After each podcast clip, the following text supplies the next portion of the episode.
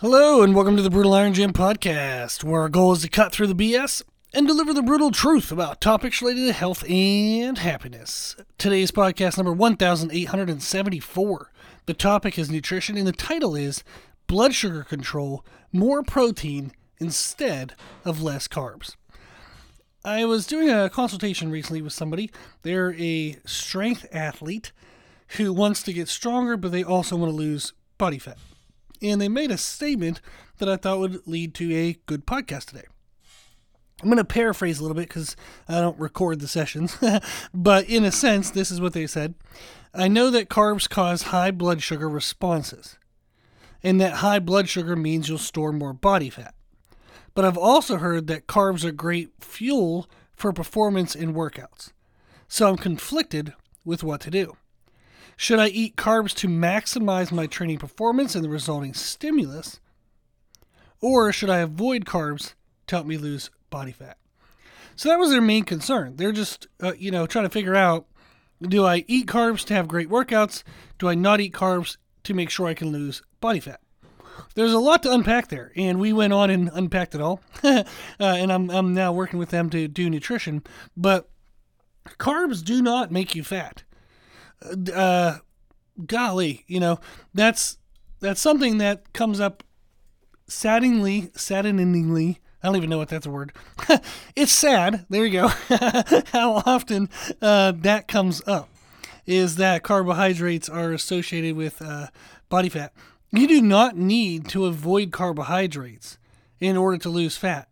We have a podcast 1469. It's a nutrition podcast titled Which Diet is Best for Fat Loss, Low Carb or Low Fat. We go through, talk about the science of it.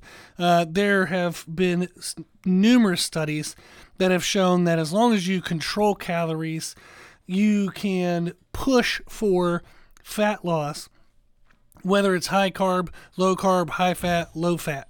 Now, how you feel during the workouts will be different you know, individual dependent and whether you like carbs or not like carbs, fats or not fats.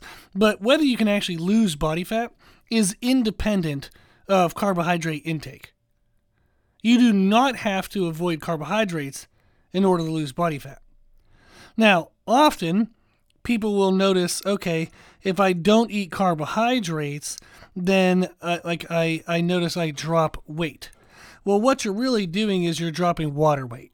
That's all it is. Is it's water retention. So we have podcast 926, which is a nutrition podcast titled Controlling Water Retention. Anytime you consume carbohydrates, your body pairs that together with sodium that is present in your food and then water, and it stores carbohydrates, sodium, and water in your muscles as a form of energy. So your body would have those carbohydrates to be able to use for fuel whenever it needs them. Now, when it stores the carbohydrates in the muscles with the sodium in the water, it's called glycogen. You may have heard the term glucose, like carbohydrates break down to glucose. You could probably think of glucose as sugar, but the the usable form of energy when you eat carbohydrates is it goes through a process and is broken down into glucose. Glycogen is like an in-between step.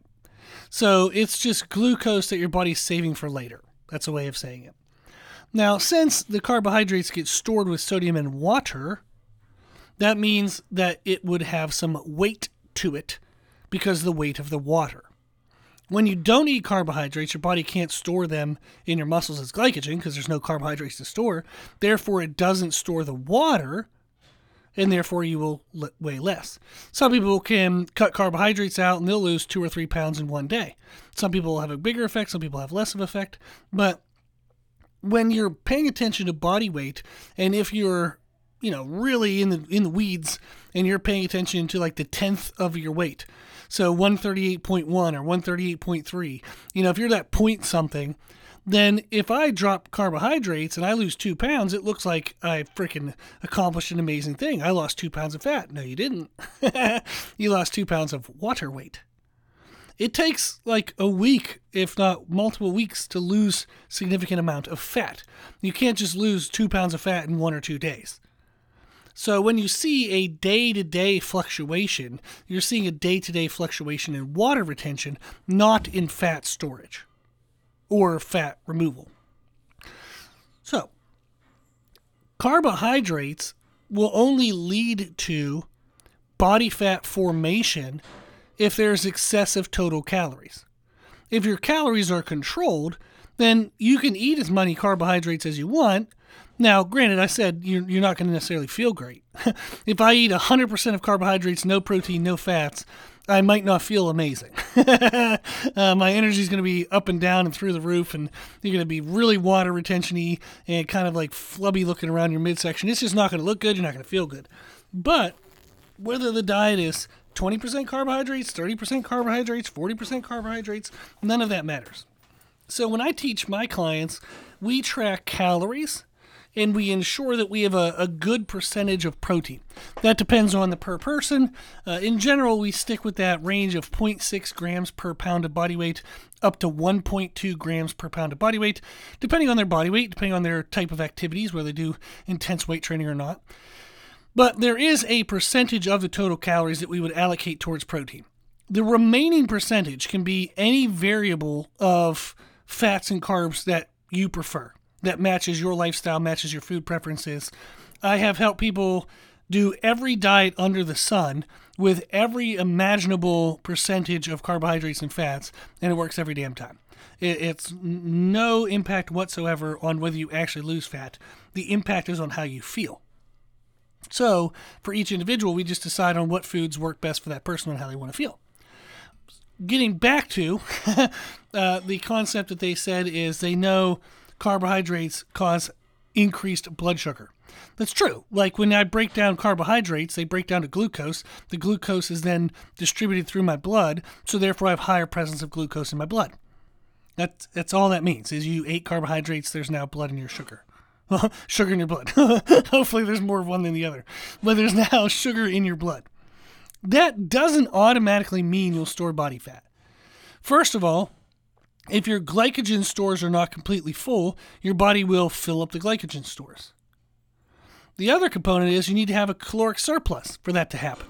So, if you're eating within a controlled calorie amount and the time in which you eat the food matches your calorie needs at that time, then there's no formation of fat going to happen.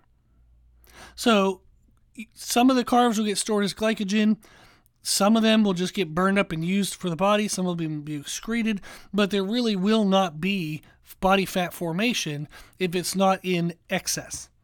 And then what I want to touch on today is we talked about in the title, you can see more protein instead of less carbohydrates, that you can also lessen the blood sugar response from carbohydrates by pairing the carbohydrates with a protein item. There are a bajillion studies that prove this and talk about this.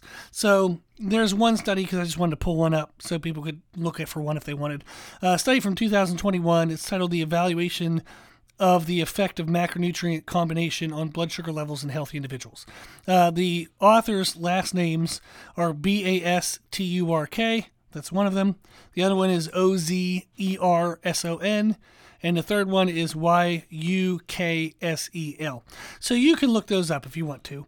Uh, but that's an example of a study. And there's a, oh my gosh, I could sit here and pull you out a thousand.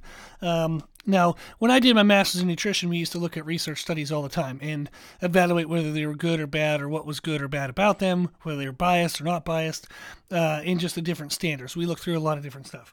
So I'm well aware of how to read through uh, studies. I just wanted to throw one out there because typically people are like, you know, is this guy just making it up? No, you can find you can find studies, uh, but when you pair a carbohydrate with a fat or a protein, it slows down the digestion of the carbohydrates. Therefore, it slows down the release of the glucose into the sh- into the blood.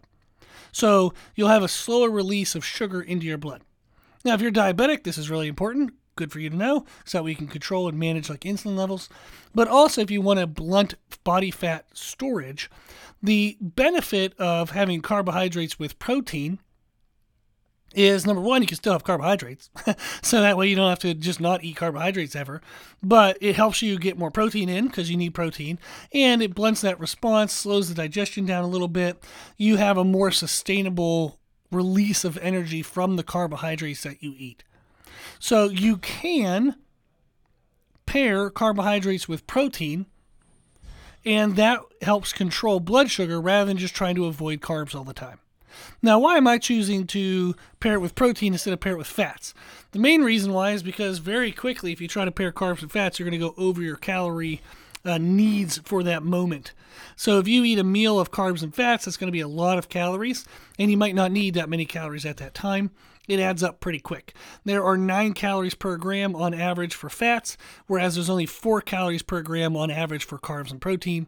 So, you know, per gram, you get to eat a lot more of protein and carbs before you would go over your calories than if you were to pair carbs and fats together. So, the main benefit also is people usually undereat protein. So reminding them that anytime they have carbs to put a protein with it helps just increase their protein consumption as well. So going back to workout performance, if we work out underfed, we are not going to optimize our performance. This plain and simple, there's no fancy way to have to say that is if you go to a workout and you're underfed, you're not going to do as well. Just like if you go to workout and you're dehydrated, you're not going to do as well. So we want to be hydrated, we want to be well fed. Now, what is well fed? It's knowing your calorie amounts and then make sure you eat enough as you divide throughout the day. Um, now, if you want to know your calorie amounts, we have the free document on our website, www.brutalirongym.com. You can get a free nutrition education. The first document on that page is a create your own nutrition program document. You can then learn through that document how many calories you're supposed to need throughout the day. So, however many calories you're supposed to have throughout the day, you can do it in a couple ways. One easy way is to divide the amount of time that you're awake per day by three. That's roughly every four to six hours. So have a third of your calories and protein in the first one third of being awake. That's four to six hours ish. Then have another one third of your calories and protein in the second third of being awake, which is the next four to six hours. And then have the final one third of your calories and protein in the final one third of being awake, the final four to six ish hours of being awake. If you divide your calories and protein up by thirds, and then have that, whether it's one meal within those four to six hours, or two meals, or three meals, whatever you want to do, it doesn't matter. If you have your calories and protein distributed evenly throughout the day, that then tells you how much to have per meal, as it would fit into each of those time blocks. But then it also ensures that you're not over consuming uh, a ton of calories at one time that your body doesn't really need at that time. So that way you're not causing fat formation, at least even momentarily, that you then have to try to work off at other parts of the day. You can do that. Uh, one of the ways I have more of my advanced athletes manage their nutrition is in the same thirds of the day. So we divide our day into three blocks of time.